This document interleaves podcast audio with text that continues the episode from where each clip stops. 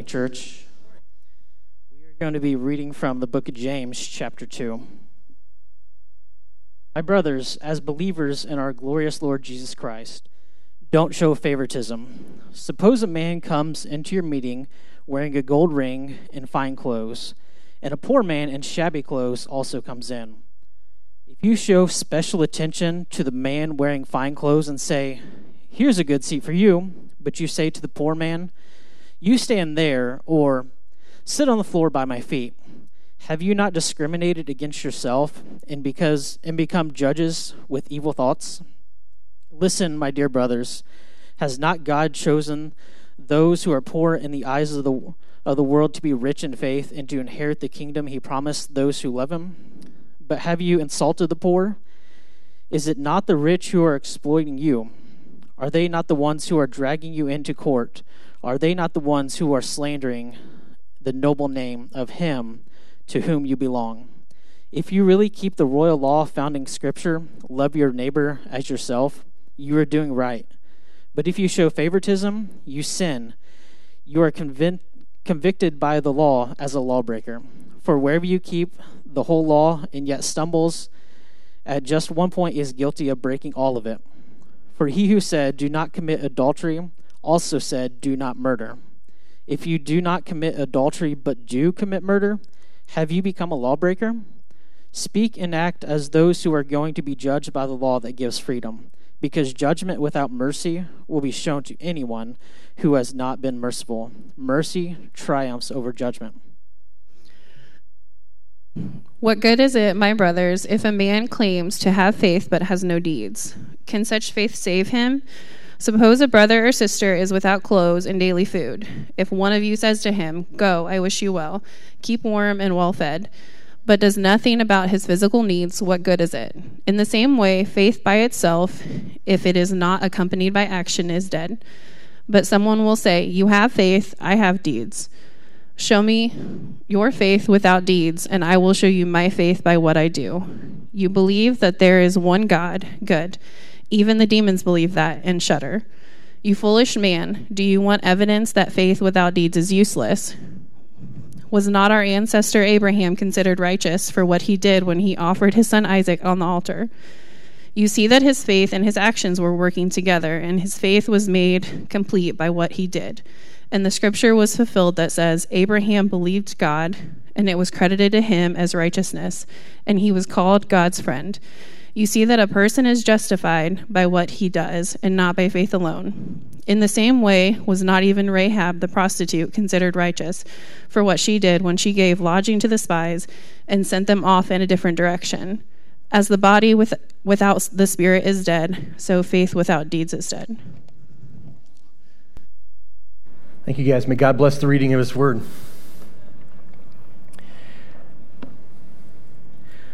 Well, we're in the third week of our series going through the letter of James. And this week we're in chapter 2, as we just read. And each week we're reading through the passage as we go. Uh, I mentioned this the first week that when this letter would have been received by the churches, they would have taken time, they would have stood up, and they would have read the letter in its entirety. And they would have talked about it. So we're doing something similar here. We're not reading the entire letter at once, but we're reading those sections, and we're going to spend some talking about it. If you've got your Bible, I encourage you to open up to James. We're going to be jumping around in chapter 2. And if you don't know where that is, it's towards the end, but if you get to Revelation, you've gone too far. And as we're studying this book of James, James wants us to understand that our relationship with Christ has so much more to do than uh, just a feeling. And it's so much more than just knowing intellectually the right things. It has to be, as the subtitle of our series says, a faith that works. It has to be faith in action. And James wants us to see that true faith is something that's lived out. It's not just a decision you make, it's a life that you lead. So today we're going to look at the entire chapter of second or of the, the second chapter of James. We've got a lot of ground to cover, but before we go any further, I'd like us just to go and spend a moment in prayer. God, we thank you for this letter that we've been reading from your half brother that reminds us, Lord, that challenges us uh, to have a faith that works, a faith that lives out, a faith that others can see and grab a hold of. Not so that we can feel good about ourselves and not so that people can look at us and hold us in esteem, but so they can see Jesus through us. That's what this is all about, Lord, is people seeing you working in our lives and that drawing them close to you. So, Lord, I pray that as we look at this chapter here, as we talk about some things that are often uh, confusing sometimes, but also challenging, Lord, that our hearts would be open to hear the message you have for us. I believe that this letter is written for us to be able to take a hold of and to walk out of here applying it to our lives in a way uh, that causes us to live it out. So, Lord, be with me as I speak, be with our hearts as we listen. God, interpret whatever it is that I might say to the words that our hearts need to hear to draw closer to you and to be people who live out their faith in action. And all God's people together said, Amen. Well, on Friday over this weekend, I was sitting at Rockford Ridge. You guys know that drive in here in town. And my daughter, Sienna, she works there. She's one of the servers. And we were uh, parked there, and we, uh, I don't, we don't normally frequent there, but you know, when your daughter works there, you want to go give her a big tip. And so, uh, so we were getting a tasty milkshake. If you haven't had their milkshakes, I encourage you to try them and a hamburger. And we've been there for a while and just hanging out. And, uh, and someone suggested that we turn off the car. Um, because you know the, the engine was running and was, you know we had the radio on and all that. Oh yeah, that sounds like a good idea. So you know I backed the key out and turned off the ignition, of course, but I I, I wanted to leave the radio on. That also left the lights on and the fan blowing. We were there for a while. And when it was time to, for us to take our daughter home, uh, we realized something. I went to go and I, I did that little crank, and all I heard was. Yeah, you know that terrible sound when your car won't start. And I had killed the battery. The battery was dead. Uh, and today, James has something he wants to say to us that may help us to jumpstart our dead batteries. Because he wants to talk about when something's dead, it doesn't have. Uh, it isn't able to function the way that it's supposed to. So, we're going to start in chapter 2, but we're going to do this a little different. We're going to look at the second half of chapter 2 first and work our way backwards. So, the second section of James, if you're following along in your Bible, it would start uh, about verse 14. This section of James has caused some confusion with some, as it might appear if you've grown up in church or if you've paid attention to Scripture for very long, you might have heard some words of Paul that sound exactly the opposite of what James is saying.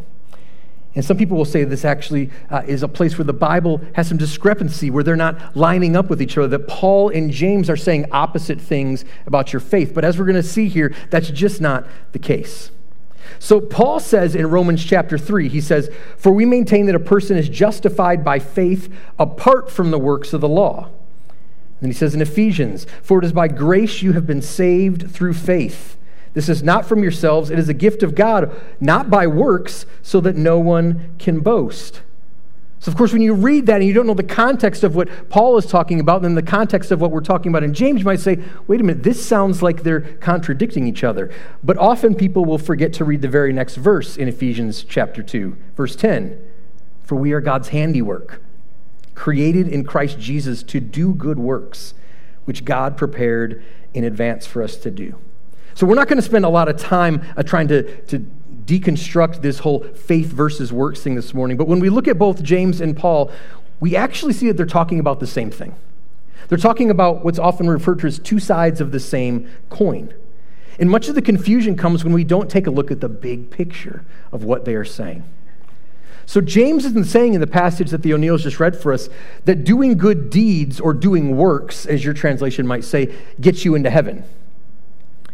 All throughout Scripture, we're told that salvation comes from one place only. Is it from the work that we do? No, it only comes from God. It's a gift that's been given to all who call upon the name of the Lord. So James isn't saying that your deeds save you because Jesus saves you.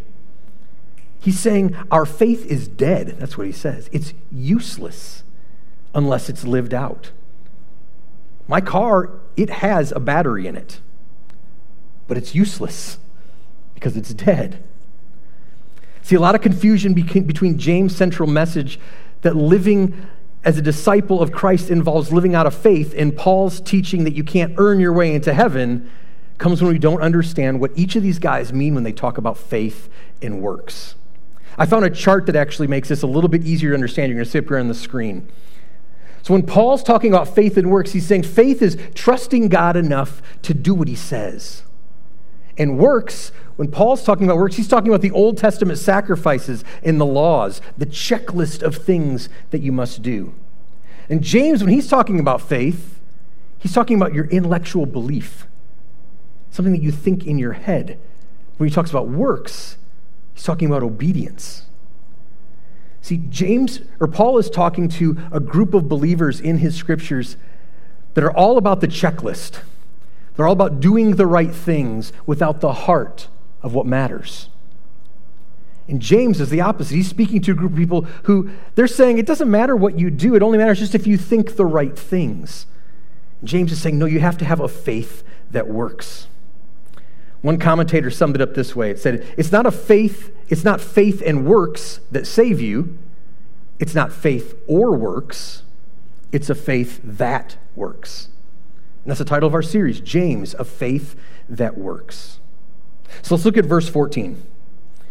James says, What good is it, dear brothers and sisters, if you say you have faith, so belief, but you don't show it by your actions? Can that kind of faith save anyone? And then he proposes this, this hypothetical situation. He says, Suppose you see a brother or sister who has no food or clothing, and you say, Goodbye and have a good day, stay warm and eat well. And then actually, you come and you study that phrase a little bit. If that's a phrase that was said kind of like ours, have a nice day, God bless you. And he's presenting this ridiculous situation. You see someone who, it doesn't say they don't have a little, they have nothing. They don't have clothes for their back. They don't have food. They're starving. And you say, Have a nice day. He says, How ridiculous is that? He says, What good does that do? So you see, faith by itself, belief by itself isn't enough. Unless it produces good deeds, it's dead and useless. It's dead and useless. And here's our first point dead faith doesn't work. It's a little play on words there. See if you can figure that out. If your faith is dead, it doesn't work. It doesn't function. It's useless. But also, dead faith doesn't have works. Dead faith doesn't work. A young boy was on an errand with his mother, and he just bought a dozen eggs at the grocery store. And he was really excited, and he, he made this trip, and he, he, mom sent him in, and he did it all by himself. And as he was walking away after he paid for them, he tripped and dropped the eggs. I don't know if you guys have ever experienced that before. I have. And one doesn't break, they all break. And the sidewalk was a mess. And the boy started to cry. And all these people gathered around, oh, we're so sorry that your eggs broke. Oh, that's so bad. They said, Don't worry, it's okay. But in the midst of those words of pity, one man took out his wallet, handed the kid a dollar bill. And he turned to the group and he said, I care $1 dollar's worth. How much do the rest of you care?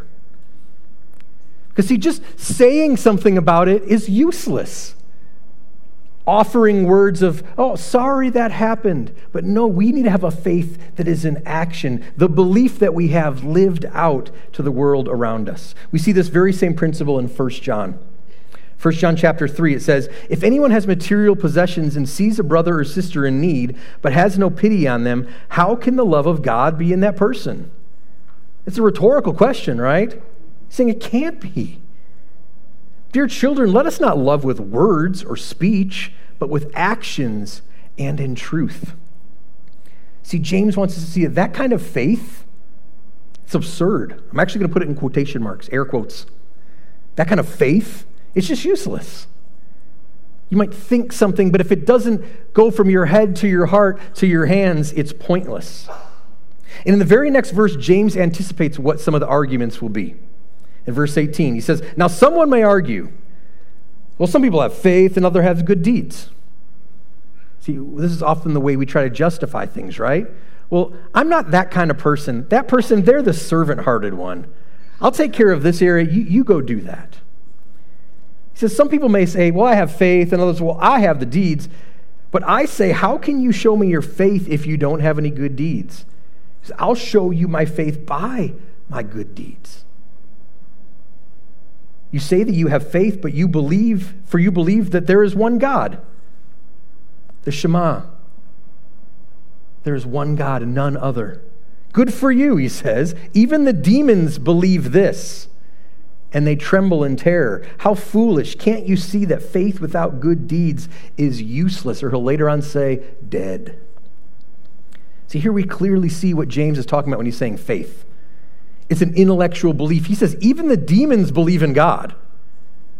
That doesn't get you further ahead. That doesn't somehow make you right with God because you believe that He exists. Even the demons believe in God. It says, but they actually at least do something. It says they shudder.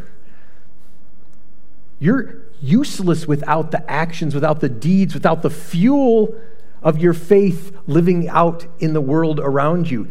At least the demons are doing something. They recognize it and they shudder.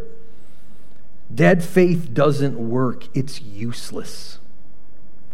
And James then gives us two examples of this kind of faith being lived out, faith in action. The first is Abraham.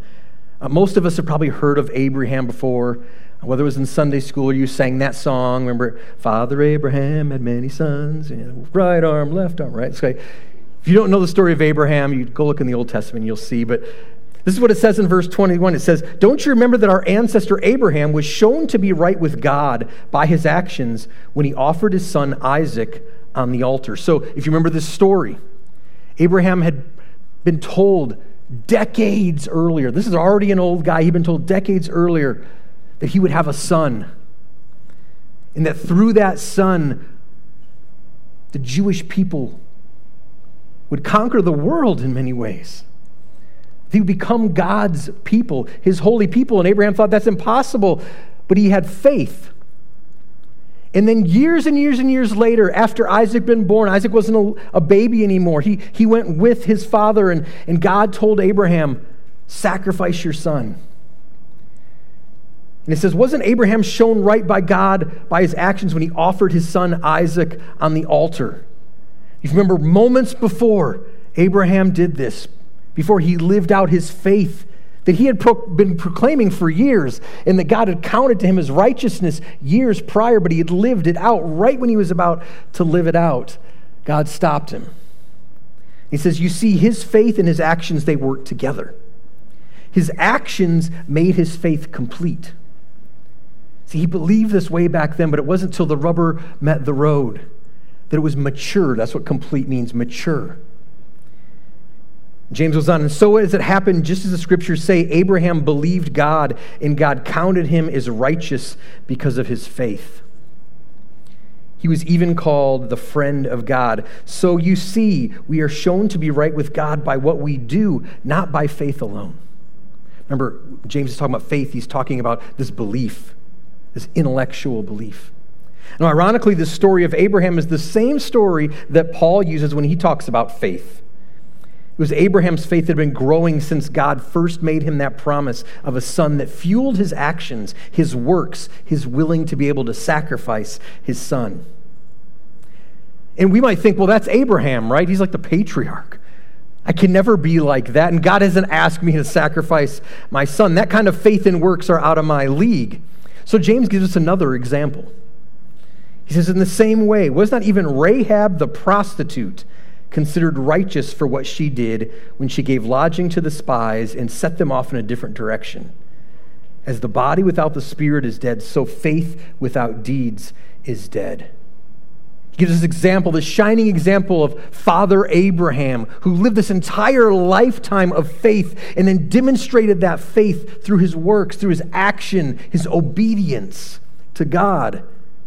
And then he gives us another example of Rahab the prostitute now, if you've been in church, you might know who Rahab is, but that's not a Bible character a lot of people know. And Rahab doesn't come from the same lineage that Abraham does in terms of uh, this great pedigree or anything. He's, he, Rahab is a prostitute, she's a nobody. If it wasn't for a little story in the Old Testament, we wouldn't know who Rahab is. But Rahab had faith, wasn't even part of the children of God at that moment, and had faith in who God was and lived out that faith in the actions as she hid these spies and sent off the enemy in a different direction. See, faith without works, faith without deeds is dead. It's useless. Now, Rahab's faith is just as real as Abraham's was. They both matter. And I think James used these two heroes of the faith, one patriarch and one of the Jewish people, and one of history's most prominent figures, and an outcast prostitute many people have never heard of. I think he used both of these two to make a point. That's what we see in the beginning of chapter 2 that God doesn't show favoritism. We see this throughout scripture. Romans 2:11 says for God does not show favoritism. In the Old Testament, in Deuteronomy 10, we see, For the Lord your God is God of gods and Lord of lords, the great Lord, mighty and awesome, who shows no partiality, another word for favoritism, and accepts no bribes. Rahab's faith mattered just as much as Abraham's. And that leads us back to the beginning of chapter 2. Chapter 2, starting in verse 1. My dear brothers and sisters, how can you claim to have faith in our glorious Lord Jesus Christ if you favor some people over others? Then James gives us an example of how this can play out in church. And maybe this was a hypothetical situation, or maybe this was something that was actually happening. It very well could have been, and it doesn't really matter. It's an example for us. He says, for example, suppose someone comes to your meeting dressed in fancy clothes and expensive jewelry. And another comes in who is poor and dressed in dirty clothes. If you give special attention and a good seat to the rich person, but you say to the poor one, you can stand over there, or go sit in back on the floor. Well, doesn't this discrimination show that your judgments are guided by evil motives? So James is saying there are some people walking into church and it's obvious that they've got some things going on, right? They look amazing. We know that they're wealthy. We know that they're prestigious. They're important. They've got jewelry and fancy clothes and they're put together. And the ushers, they start giving them special attention and getting them the best seats in the house. Now, back then, they didn't have seats like we have seats. We've got these nice padded seats, right? They're comfortable. Some of you are sleeping right now because they're so comfortable. and they're all the same. Right? We don't have certain seats that are better quality than others, contrary to what some of you think. They're all the same seats. But everyone in that time didn't have a seat. Many of you grew up into a church or grew up going to a church where you had solid wood pews. You guys remember those? And they weren't comfortable. If you were lucky, once you'd upgraded, there was like a pad, right? Before that, it was just these slabs of wood.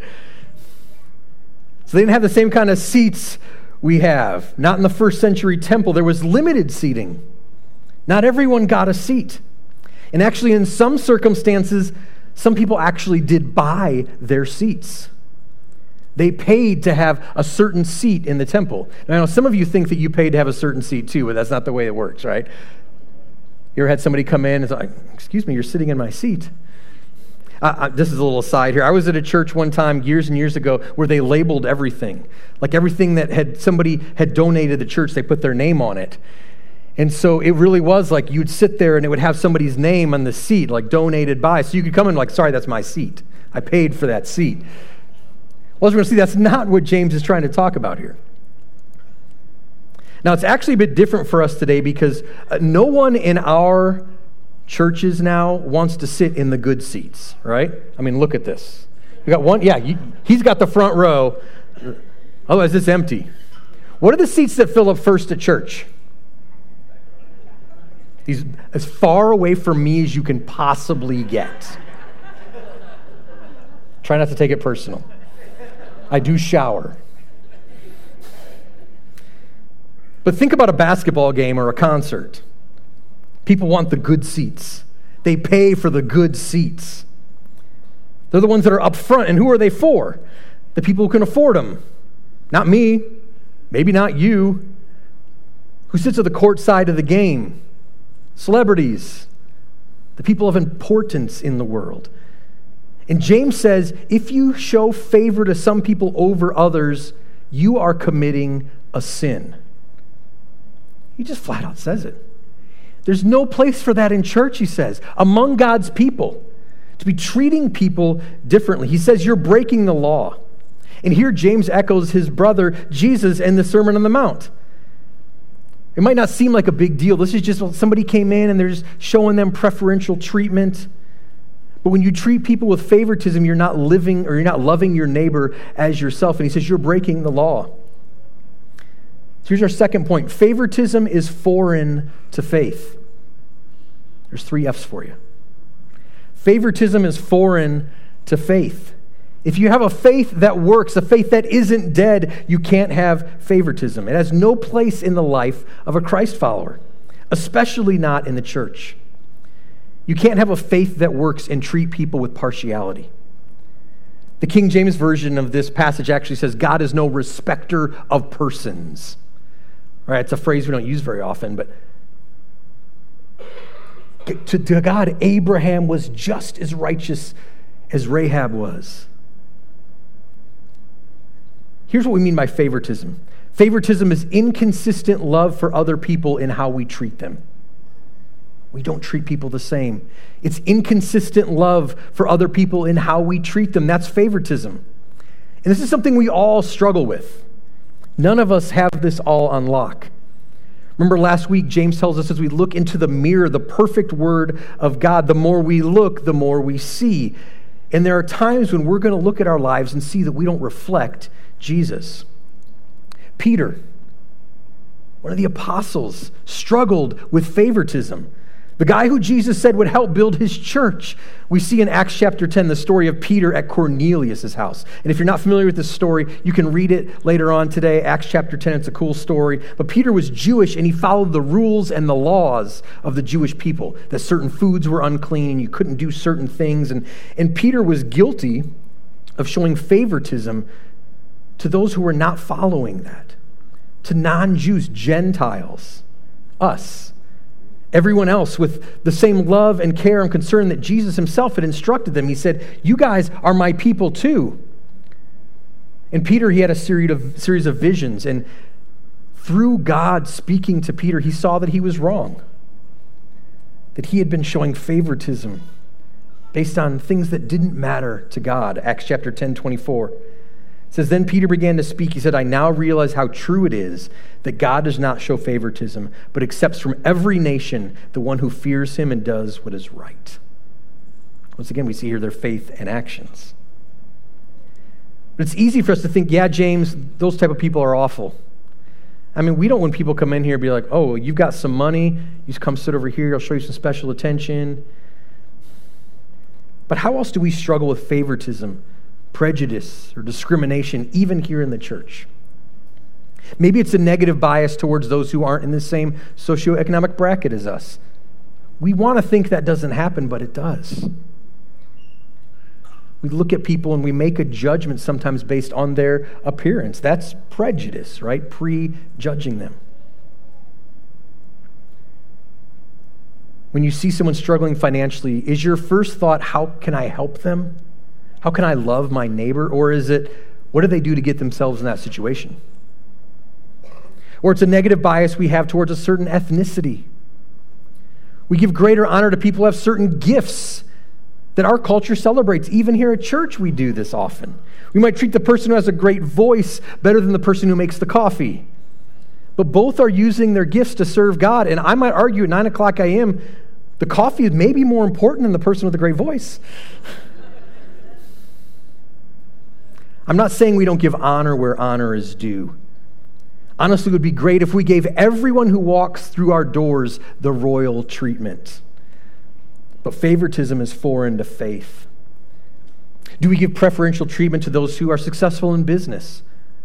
We treat them differently because, well, they must have their life together. Do you show partiality to those who vote different than you? At the height of COVID and all the political junk that was going on a few years back, I would hear story after story. Someone would be online, someone would be from people I actually knew, whose families over the holidays would exclude certain family members from gifts or parties because they voted differently than they did. James uses the rich and the poor as an example of favoritism, which remember is inconsistent love for others that is demonstrated in how we treat someone. But that's not the only way this plays out. How often do we label people to set them apart or to set ourselves apart? We often label people to segregate and rank even without thinking about it. Oh, that's the guy who has the perfect lawn. He just likes to show off. Or that's the guy who never mows his lawn. He's just lazy. That's the girl who can't seem to hold down a relationship. I wonder what's wrong with her. Look at that woman's social media posts. She's just always bragging about her kids. She's so full of herself. That's the guy who has something going wrong in his life for some reason. Why do we label people in this way? Why do we think we're to put some kind of barrier between us and someone else? Because the way we think about someone often comes out of the way we treat them. They're too fat, they're too thin. What's wrong with them? Why can't they get their act together? I want to share a video with you from a good friend of mine. Her name is Megan. And she was a member of the church that I served at before serving here. And Megan was part of a team that I was part of. My wife was part of, of staff and volunteers who would plan out our teaching and work on our teaching. So she was highly integrated into what we were doing. Although she wasn't up front, she worked behind the scenes in an incredibly important area in our church. But each Sunday, you'd find Megan sitting in a row all by herself. We were doing a teaching series on how we treated others, and she shared her story with us. I'd like to show you a little bit of Megan's story here. Hi, my name is Megan Potter. I've been coming to Christ the Rock for about 12 years now, and I'd like to share with you what some of my experiences as a single woman have been in this church. And sometimes it's felt a little bit like I'm Forrest Gump at the beginning of the movie when he's a kid and he gets on the school bus. And as he walks past every seat, the kids go, seats taken, and, and they move over. And it feels a little bit like that being a single woman in the church sometimes. It feels like people want to be with people they have something in common with. And in the church, marriage and family is a huge area of common ground. I recently went through a time in my life when I was really looking to reconnect with people and experience a greater depth of community. So I looked around at different small groups and I asked people, you know, does your small group have an opening and or do you know of any small groups? And a lot of the responses that I got were, well, our small group is for couples. Our small group is for families with young children having that connection with someone and having that commonality is a great thing to cherish and it's a, a wonderful thing to include. But at the same time, it just made me feel, oh, you don't you don't fit into our mold and you we don't have a place for you here. And I would never want someone to feel that there's not a place for them.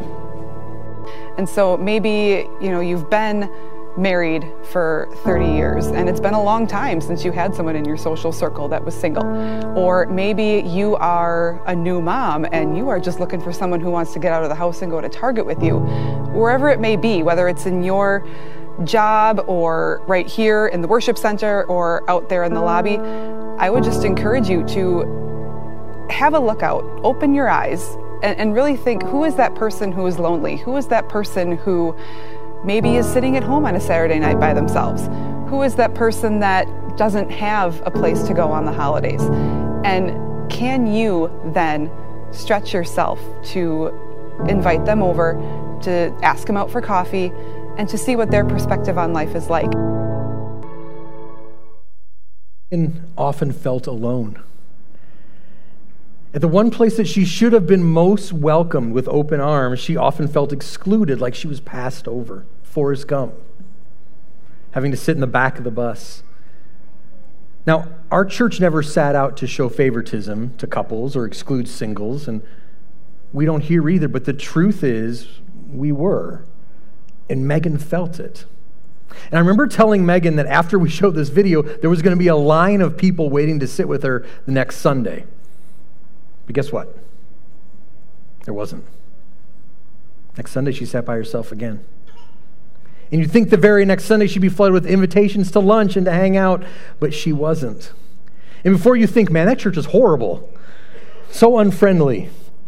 I was there for many years, and yes, it was easy for some people to slip through the cracks.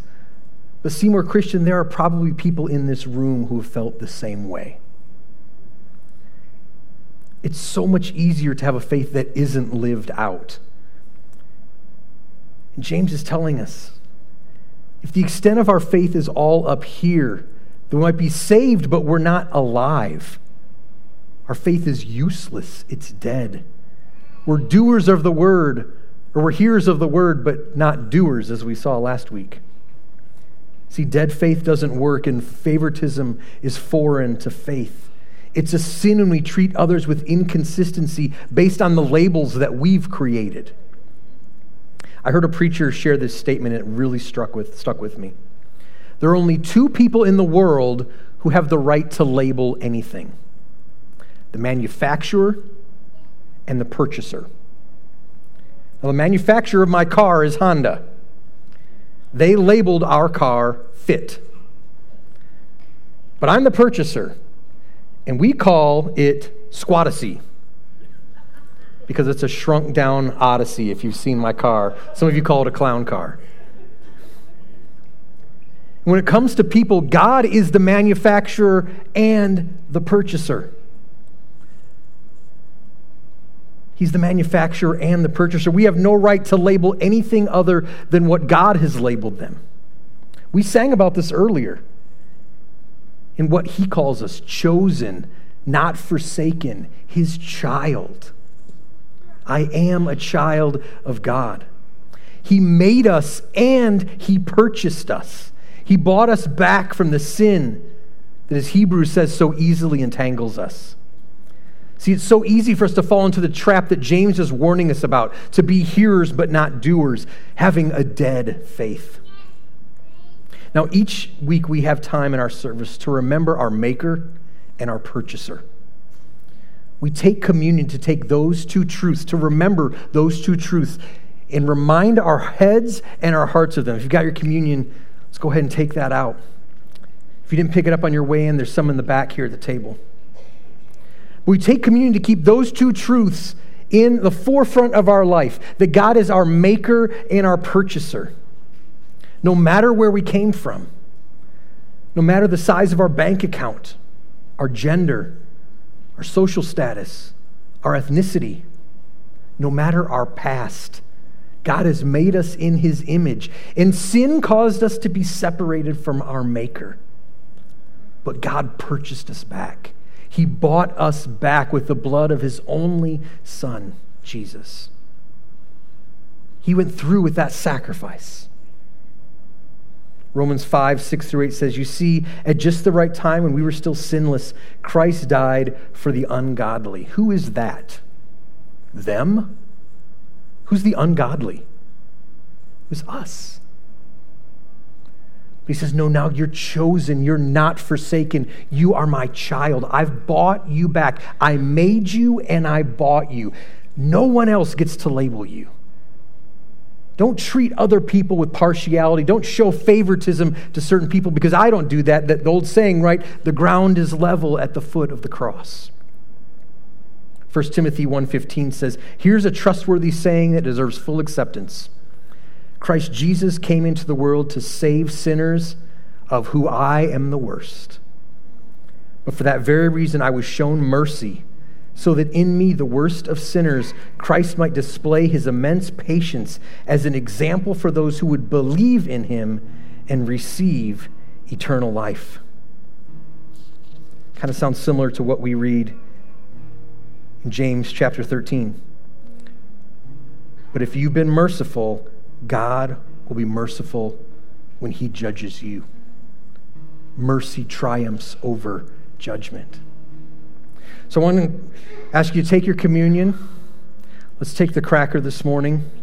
This reminds us of the body of Jesus that was given for us, that was broken for us. Let's take this and eat.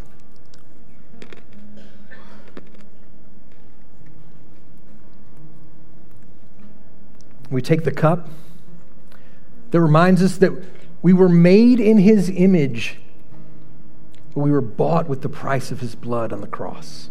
Let's take this together.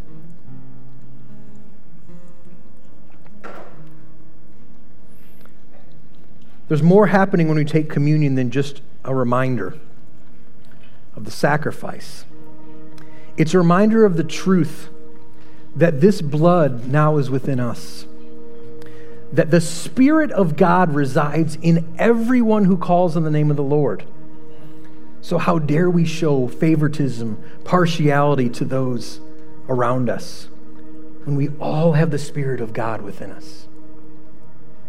We're able to experience what we just did, to be reminded of that sacrifice because of God's amazing grace. We're going to close singing a song here this morning that we all know Amazing Grace, how sweet the sound that saved a wretch. That's a word we don't use very often, is it? But that's where we all were. But that's not where we are. None of us. Because God has purchased us with his blood. His mercy triumphed over the judgment. So let's stand together. I'm going to pray for us and we're going to sing this song together, Amazing Grace. God, I thank you. We've been able to share in communion together this morning, a reminder that you are our maker and our purchaser, and you did that, Lord, because of the love that you have for each and every one of us. Those of us who have lived what we might say is a Christian life for decades, and those of us who maybe walk in here today and say, I'm so messed up.